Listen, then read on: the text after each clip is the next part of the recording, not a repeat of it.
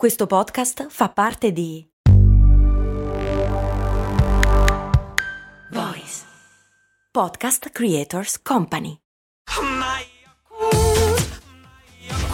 Se a volte ti senti così, ti serve la formula dell'equilibrio. Yakult Balance, 20 miliardi di probiotici LCS più la vitamina D per ossa e muscoli.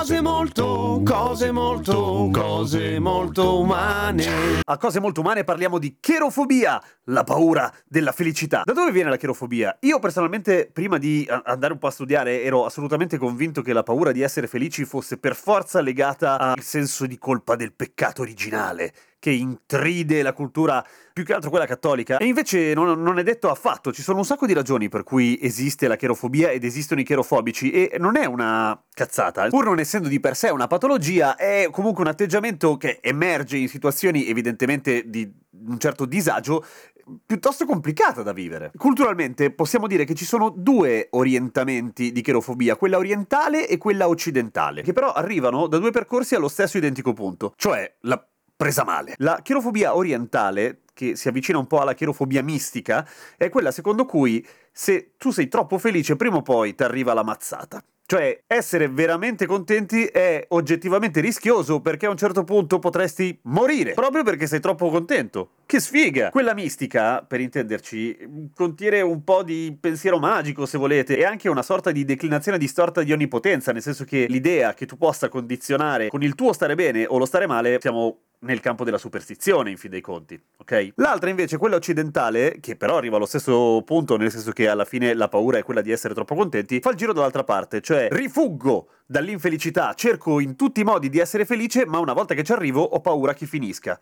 Che, se ci pensate, da un punto di vista puramente filosofico, ma neanche, anche molto terreno, è esattamente quello che succede. Nel senso che la felicità non è una stasi. La felicità è un momento di passaggio, se volete un apice, e da cui le cose possono solamente peggiorare.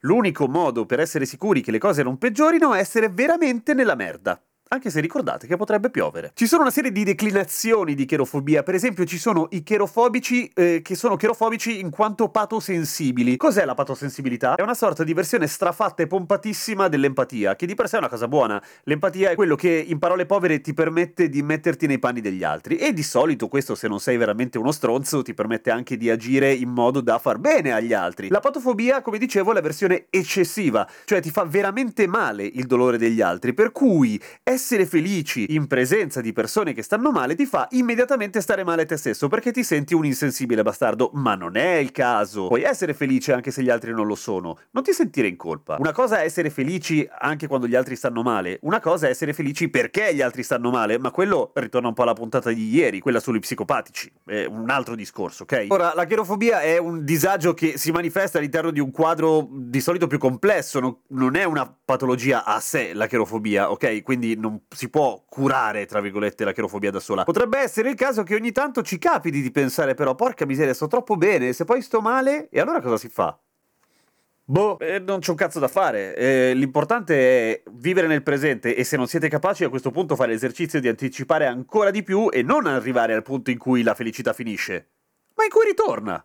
E così fregate eh? Iscrivetevi a Cose Molto Umane, la trovate su Google Podcast, Spotify, Spreaker, un po' dappertutto, iTunes, dappertutto. Se volete iscrivervi così vi arriva la puntata direttamente. Se avete dei dubbi e avete delle richieste per una puntata su un determinato tema, scrivetemi sui social. Sono Radio Kesten su Instagram, con la K. Ci sentiamo domani con Cose Molto Umane. Che merda l'allergia. Tornerò a parlare normale prima o poi. Forse.